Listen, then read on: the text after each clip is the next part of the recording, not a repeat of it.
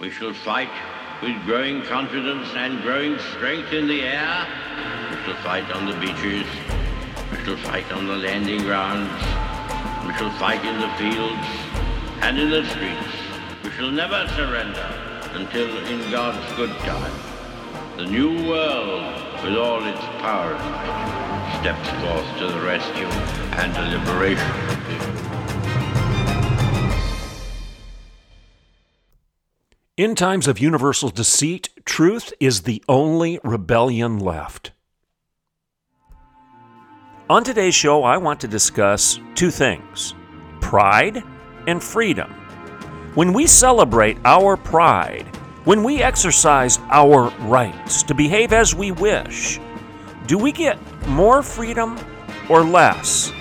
Another way to ask the question is this Do prideful people ever become a more free country? I'm Dr. Everett Piper, and this is The Rebellion.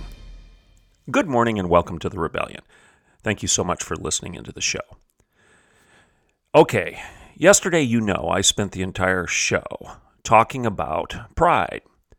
I reminded you that pride has been cited as one of the seven deadly sins for centuries, about 1500 years or more to be exact. Well, actually, you could go back even before that, but I'm actually citing the codification of the seven deadly sins, which was officially done by Pope Gregory. And again, if my memory is correct, that was in the 600s. So, pride has been considered sinful by the church because of biblical teachings for essentially forever. But today we have an entire month dedicated to the celebration of pride. And doesn't that strike you as a bit curious? Why are we celebrating something that for hundreds and hundreds of years, a century and a half, has been considered a deadly sin? Why are we celebrating it when we should be confessing it? And I spent a lot of time talking about that on yesterday's show. Well, today I'd like to further that conversation, that discussion, by suggesting that pride cometh before a fall, and that if we become a prideful people, if we're celebrating pride, we're going to suffer the consequences of that sinful attitude, that sinful behavior, and the consequences will be what always happens as the result of engaging in sin. And that's less freedom rather than more. Uh, because as you watch these pride parades, as you watch our entire nation celebrating pride, as you watch company after company, Google, Amazon, Facebook, Twitter, post their rainbow flag emojis celebrating Pride Month. Essentially, what they're saying is we will live as we want. We want the freedom to behave any way we want to behave, and we're going to demand that other people actually actually identify with us.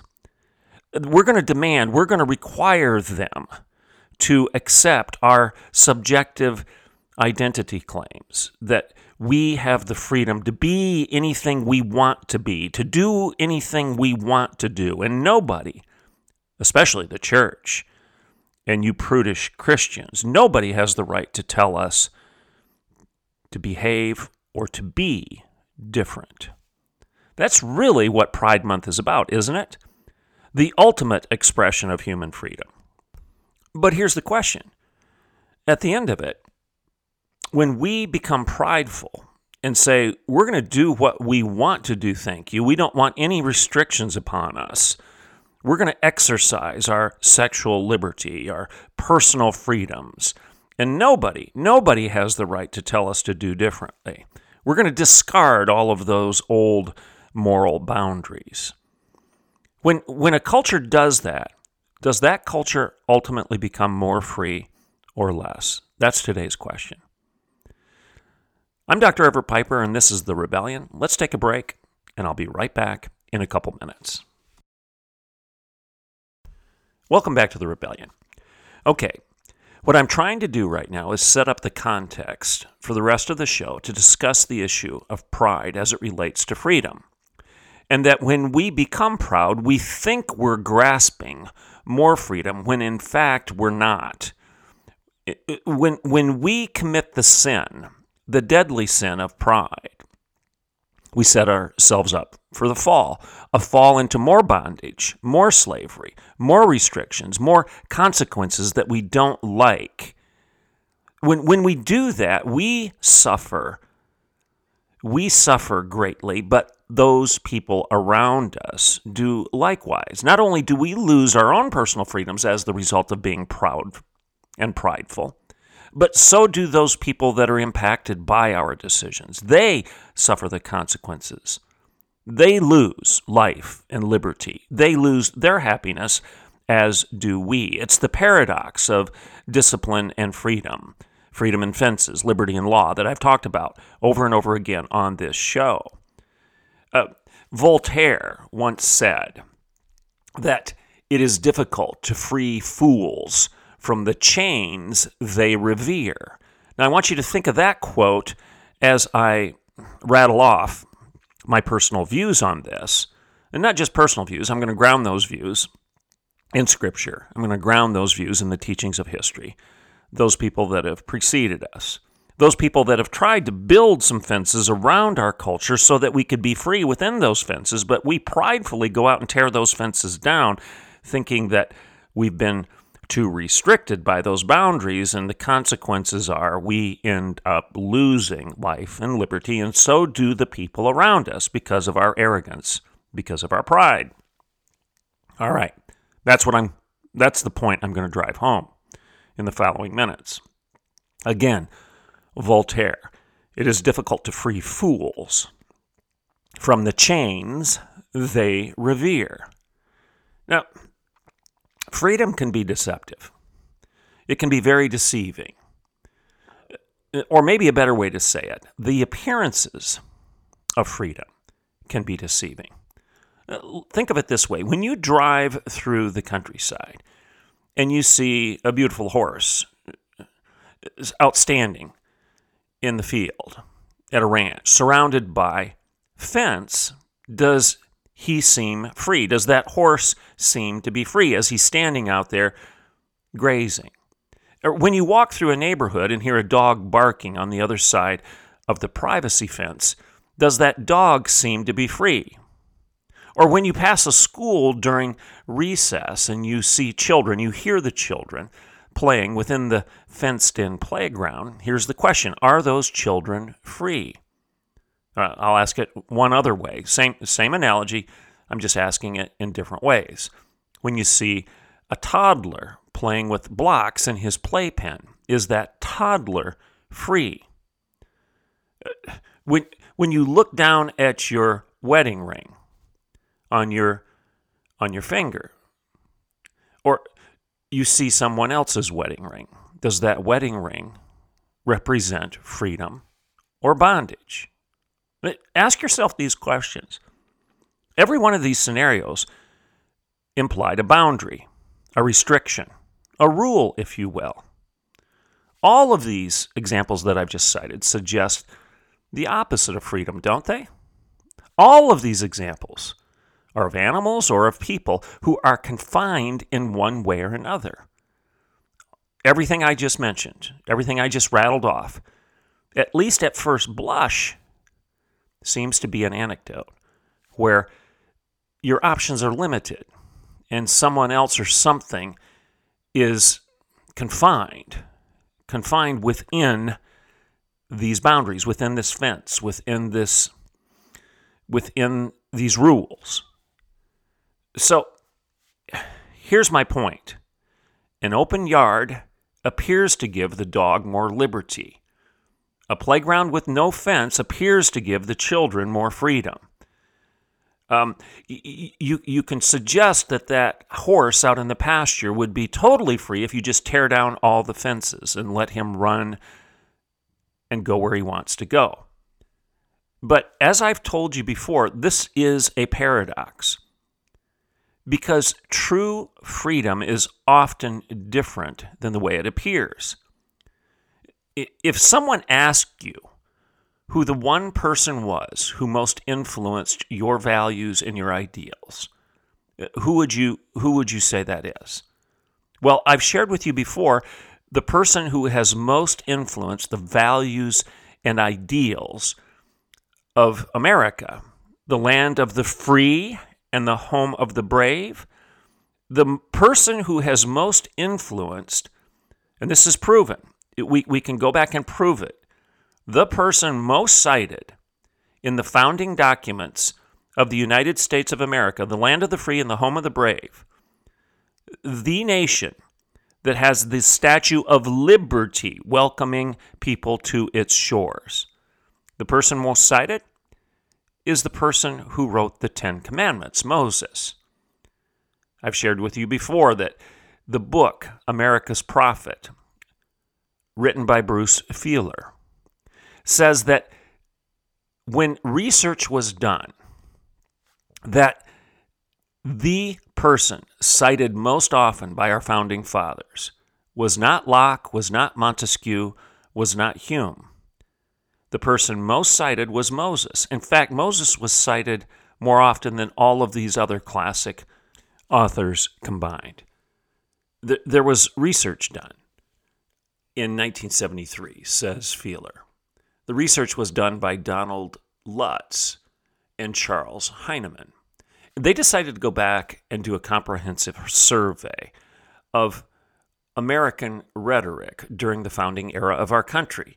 And they read all of the documents that were cataloged in the Library of Congress from 1760 to 1807. Can you imagine the Herculean task that was? They spent 10 years and they covered 15,000 documents.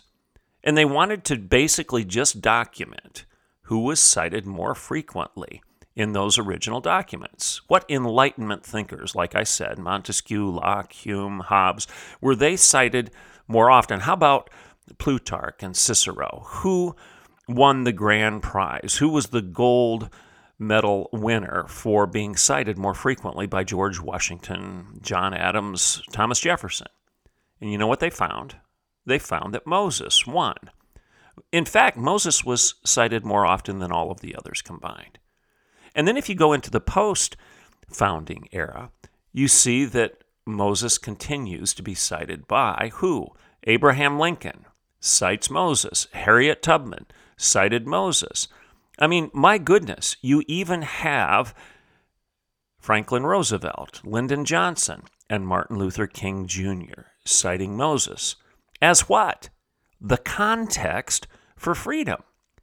Now, doesn't it seem a bit ironic that they go back, all of these people, our founding fathers as well as everybody up to Martin Luther King Jr., they keep citing Moses as the context for their freedom when Moses is the guy that gave us the laws, the rules, the restrictions on how to live and curtail, control your freedoms to some extent. Moses is the the the giver of the law, right? So why are we talking about him in the context of human freedom? Well, here's the answer, and we've talked about it before. It's the paradox of discipline and freedom. It's it's the it's the lesson that G.K. Chesterton tells us when I've told you before when you get rid of the big laws of God, you don't get liberty, but rather thousands upon thousands of little laws that rush in to fill the vacuum.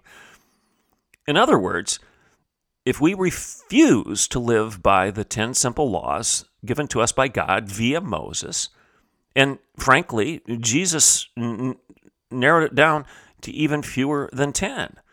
Jesus summarized the Ten Commandments in just two. He didn't discard the Ten Commandments. He said, I'll summarize them for you. I'll give you two laws love the Lord your God with all your heart, mind, and soul, and your neighbor as yourself. And in this you have fulfilled all of the commandments. So, if we refuse to live by the ten or the two, we get reams upon reams of little laws imposed upon us by the government and arrogant oligarchs in places like Washington, D.C., and San Francisco, and New York City. Thousands upon thousands of little laws are made up by these smarter than thou folks who think they know better about how we should live our lives than Moses or Jesus or you or me. So, proof? Now they're telling us how to use the bathroom and what pronouns we have to use in order to retain our jobs, retain our liberty. Okay, we're going to give you more and more laws, stacks of them. We're going to pretend that they make you more and more free. This isn't the way it works. This isn't freedom, it's fascism. They're using the fascists. They're bundling together thousands upon thousands of little laws, and they're using that fasces, that bundled together group of sticks, to crush us. Remember what I told you before a fascist was a Roman bundle of sticks. Was bound to, together so tightly that it couldn't be broken. And it's out of that that we get the word fascism. Fascist represents the bond, the strength of forced commonality. You will be one of us. You will look like us. You will be bound together with us. We will restrict you with these with these cords. If you try to free yourself from the fascist, we will use it to crush you. It's exactly where we are today, but we do so we we we we crush each other while pretending that we're marching for freedom. Pride goeth before the fall. As as we celebrate pride, we're actually enslaving ourselves more and more to the power of the fascist. You know, Berkeley, for example, fancies itself as the birthplace of the free speech movement. That's its unofficial motto, right? But look at it. Look at Berkeley. Today, you see the exact opposite of free speech. Under the guise of pride, while the students celebrate their sexual liberty. They're forcing everyone else to bow in submission to their personal gods of identity, subjective identity claims. If you don't agree to call me what I've decided I deserve to be called, if you don't celebrate my personal sexual choices, you are verboten. You will be expelled. You will be silenced. You will have no freedom on this campus. It's the opposite of free speech. It's ideological fascism. You've seen it. Students and faculty who don't believe, as this group of sexual fascists believe, this prideful group, this arrogant group that struts the campus, if, if somebody dares to question them, you will be expelled. This is not an open and robust exchange of different points of view. This is forced compliance. Like I said, it's ideological fascism. And you're seeing it from Berkeley to Brown and everywhere in between. The rulers of the ivory tower have discarded truth in favor of tyranny. They've gotten rid of the fences, thinking that that's giving them more freedom. But what happens? They ultimately become ruled by the gang. Uh, the rule of law is replaced by the rule of the gang. Or even worse, the tyrant, the despot. When you have no objective definition of what's true and beautiful and good, then that opens the floodgates for someone to come along, the gang to come along and say, We'll tell you what we believe is true and beautiful and good. There's no such thing. All of these are subjective claims. How dare you try to impose your views or even discuss your views of truth and beauty and goodness around us?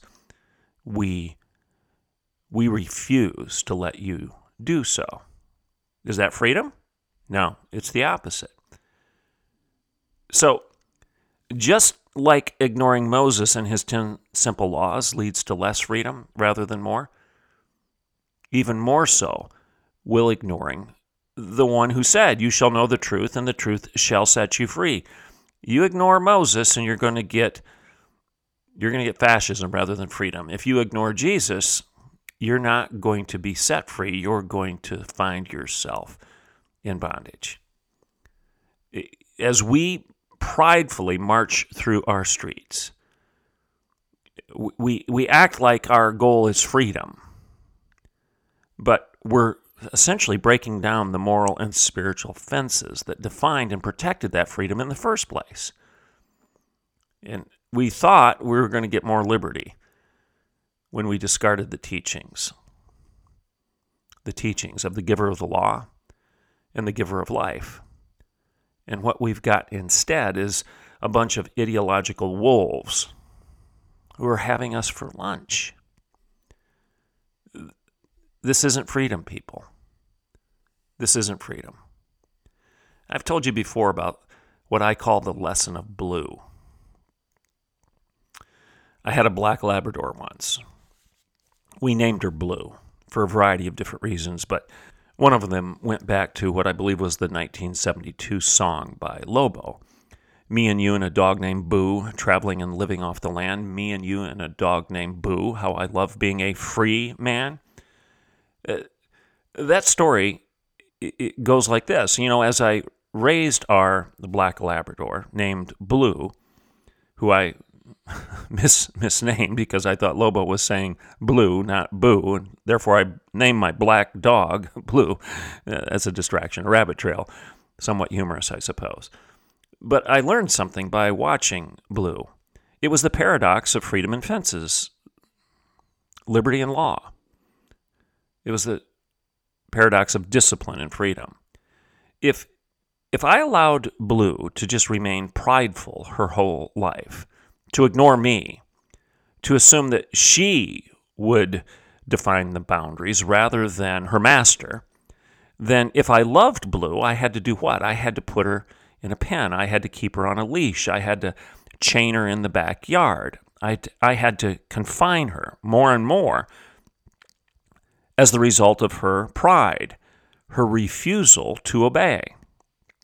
But if Blue was taught to obey the master, if Blue was taught that she wasn't God, if you will, and that I was, if Blue understood and accepted that I defined the boundaries and that she didn't, then the result was she could be let off of the leash. I didn't have to chain her in the backyard, and I didn't have to keep her in a kennel or a pen. Essentially, the fences around the backyard could be torn down because now Blue could enjoy the entire property without me yelling at her, without me haranguing her. She could run the total property, everything that I owned, everything that I had given her was hers to enjoy without many restrictions at all because she was disciplined to live within those boundaries. She enjoyed the maximum amount of freedom that a dog could enjoy because she honored the rules. But again, if she refused to do that because of her pride, her arrogance, her, her, her desire to ignore the fences, ignore the boundaries, then I had to construct more and more boundaries around her, a higher fence. I had to make more rules. It's the paradox of liberty and law. The, the laws could be few and far between if she would obey me in humility. But the laws had to be increased over and over again and enforced more stringently and harshly if she, in her pride, rose up against me. Why? Because I loved her and I didn't want her to run out into the road and get killed. Or I didn't want her to run away and end up in the hands of somebody who was harsh and mean and cruel to animals. I didn't want to even be thinking about the loss of our dog and who has her now. Is it somebody that abuses animals, doesn't feed them, doesn't water them, somebody that literally chains them in the backyard for the rest of their lives, and she'll never enjoy being the animal, being the dog that she was created to be. The lesson of blue is this if you want more liberty, you better honor the master's laws. If you want freedom, then pay attention to his fences. And through your obedience, through your humility, through through setting your your own desires aside and giving yourself over in service to somebody that knows something a little bit more about life, about liberty, about happiness, purpose, by setting yourself aside, by becoming second and making God first, and His ways your first thing rather than your own ways. By doing that, you actually become more free. It's, it's irrefutable. And not only will you become more free, but those around you will, because they won't suffer the consequences of your arrogance, of your pride. Look at the pride parades and the celebration of pride this month and ask yourself this question Are those who disagree with the uh, sexual morality or lack thereof of those who are marching in pride parades? Are those who disagree gaining more freedom or losing a substantial measure of their freedom at the hands of the ideological fascists who are leading the parade? Uh, are we enjoying a live and let live culture, or is that the exact opposite of what this sexual nihilism, subjective identity claims, the rainbow cabal? Is, is, is the end result more liberty and freedom for everyone, or is culture becoming more and more restricted? There's no question. Why should I be forced to use a pronoun that I consider to be inaccurate and that all of English history has taught me is inaccurate? Why should I be forced to butcher the English language just because somebody says I have to? Why should I be forced to teach my kids something about sexual morality that I consider to be unbiblical? Why should schools be threatened with punishment from the government, lack of funding? Uh, why should they be in fear of losing their accreditation because they just want to teach what 2,000 years of Christianity is held to be true? You see what I'm saying right now? If you want more freedom, honor the fences of Moses and of Jesus himself who is the ultimate truth, the ultimate, the ultimate giver of freedom. I'm Dr. Everett Piper, and this is The Rebellion.